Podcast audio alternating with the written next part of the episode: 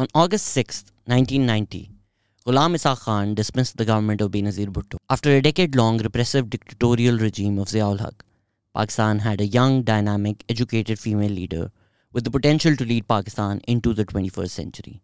This was the promise of Benazir Bhutto. The size of her jalsas during the 1988 elections were nothing like Pakistan has ever seen, or has seen since then. Her movement against Ziaul Haq has been the largest anti establishment movement ever in the history of Pakistan. By the time the 1988 elections happened, Pakistan had already been under direct military rule for 24 of its first 41 years. To give you a sense of how much the establishment hated the will of the people, Pakistan was divided into two after the first general election in 1970, and the person who won the election was arrested. The next general election was held in 1977, and the person who emerged victorious there was hanged by a military dictator merely two years later.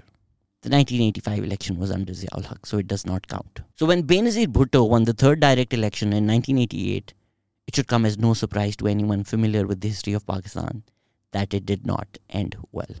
But you need to realize there was no way for the people of Pakistan to know that then. For them, it felt like a new dawn. The decades of dictatorship were over. Pakistan was going to be free and democratic. No more extremism, no more war. At least that was the promise. Here was someone who was part of the anti Vietnam protest while at Harvard, who invited Rajiv Gandhi to Pakistan four weeks after assuming office to signal the end of 40 years of hostility. This was the peace that was promised. Benazir Bhutto was just Pakistan's second elected prime minister, the world's youngest prime minister of the time, and the first elected female leader in the Islamic world. She really lived up to her name. Here is journalist Zarrar Khuhro articulating what Benazir Bhutto becoming prime minister meant to a generation. The first Benazir. Benazir. Yeah, first Benazir government.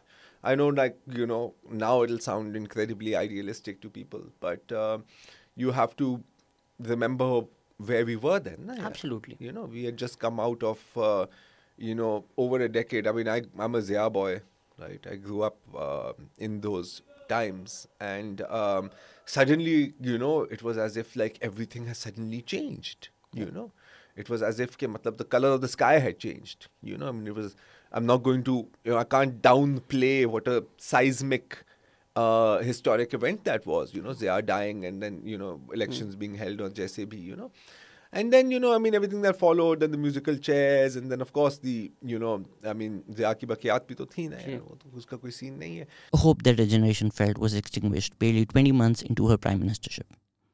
Even before Benazir Bhutto took office, the establishment informed her that they would not call an assembly session if she had not ratified the IMF agreement already signed on by the establishment. The president Ghulam Ishaq Khan, the army chief Aslam Beg, and the ISI chief Hamid Gul all had contempt for her family. They propped up and supported Islamic factions against her in the 1988 elections. The IJI was funded by the ISI. But the overwhelming support Benazir Bhutto had was undeniable. To ensure Benazir did not control Pakistan's epicenter, the establishment made their poster boy of that time, Nawaz Sharif, the chief minister of Punjab. Certain officers reportedly refused to salute her because she was a woman. Some religious leaders started issuing fatwas that a woman could not even be prime minister. Certain factions of the establishment never accepted her as prime minister. Senior civil servants allowed a hijacked Soviet plane to land in Pakistan the day she took office without even informing her. Benazir Bhutto assumed office on 2nd December 1988. By September 1989, Operation Midnight Jackal was in full swing. The ISI, allegedly under the directions of General Aslam Beg, was ready to oust Benazir Bhutto. MQM was so certain that the army chief and the president's plan would succeed that they jumped ship from PPP to the IJI. But somehow Benazir managed to defeat the vote of no confidence. The victory, however, was short lived. As a few months later, her government was dismissed by President Ghulam Ishaq Khan, alleging corruption and a failure to maintain law and order. This episode is not a dissection of Benazir Bhutto's policies, failures, or successes. As with any government, there are a fair few of both. This episode focuses on how democratic governments are not allowed to function by an establishment desperate to completely control every single part of the country. Corruption is an endemic problem in Pakistan. Nadeem Farooq Paracha came on the podcast to talk about how Ziaul Haq introduced and popularized corruption in politics in Pakistan. How is it that after a decade of Ziaul Haq, 24 years of military dictatorship, a civilian prime minister comes into power with the establishment's president, the establishment's chief minister in Punjab, and an establishment funded opposition, a toothless media, and a compromised judiciary? How exactly did that prime minister manage to do so much corruption that she had to be removed just barely a year into the office, whereas military dictators have ruled over Pakistan for decades? The man who replaced Benazir Bhutto was dismissed himself three years later, and Benazir Bhutto came back into power. This time, she took a hard line on India, let the establishment rule over the preferred areas, and did not openly go to war with the religious right. This is what the problem with dismissing democratically elected governments and installing hybrid regimes is. You change the system so much that future prime ministers also have no option but to work within that compromised system to regain power. Political space that democracy cedes is hard to win back. Pakistan lost that space again in 2018 when a democratically elected government was attacked by the establishment and political parties were cut down to size to bring a hybrid regime in. Imran Khan is no longer prime minister, but the hybrid regime continues. PTI folks rightfully say that we're living in a quasi military dictatorship, but they fail to admit that they were the ones who brought this setup in, in 2018. And now it might just take another decade of democracy and political parties to regain the space they gained 2008 to 2018.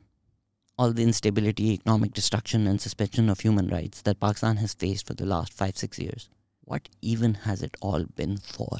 For the ambitions and plans of a handful of people? For the projects to play out?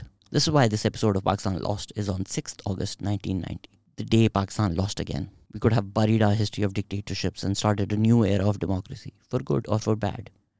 Democracy would have evolved, improved, and flourished in Pakistan. But the intervention of the establishment did not allow the people of Pakistan to exercise their will. Ziaul Haq destroyed the country for a decade and left the politicians to clean up the mess. Christina Lamb writes about how Ziaul Haq had bankrupted the country and had to borrow on high interest rates just to pay government wages. Even during Benazir Bhutto's second stint, her government faced discontent from the masses due to inflation and worsening economic conditions. All while Benazir Bhutto was adamant that she would not reduce the defense budget. Benazir had learned from her first stint to not be on the wrong side of the establishment. Even that did not help her, as even Farooq Laghari, somebody she saw as a party loyalist, colluded with the establishment under illusions of a presidential system with him in charge to dismiss Benazir Bhutto's government again. And this time, the establishment faced a monster of their own making. Nawaz Sharif's popularity had soared, and he came in with the two third majority in 1997. It was no longer that easy to remove him as prime minister. But remove him they did. Just two years later, there was another military coup, and Pakistan faced another decade of a military dictatorship. If Benazir Bhutto's first government was not dismissed, wouldn't need to wait till 2013 to see a civilian transfer of power. All the problems that we are facing today terrorism, the role of the establishment in politics, extremism, antagonism with India Benazir Bhutto was against all of them. She had to readjust those positions in her second stint because of her experience of being dismissed in the first, but had we zigged instead of zagging.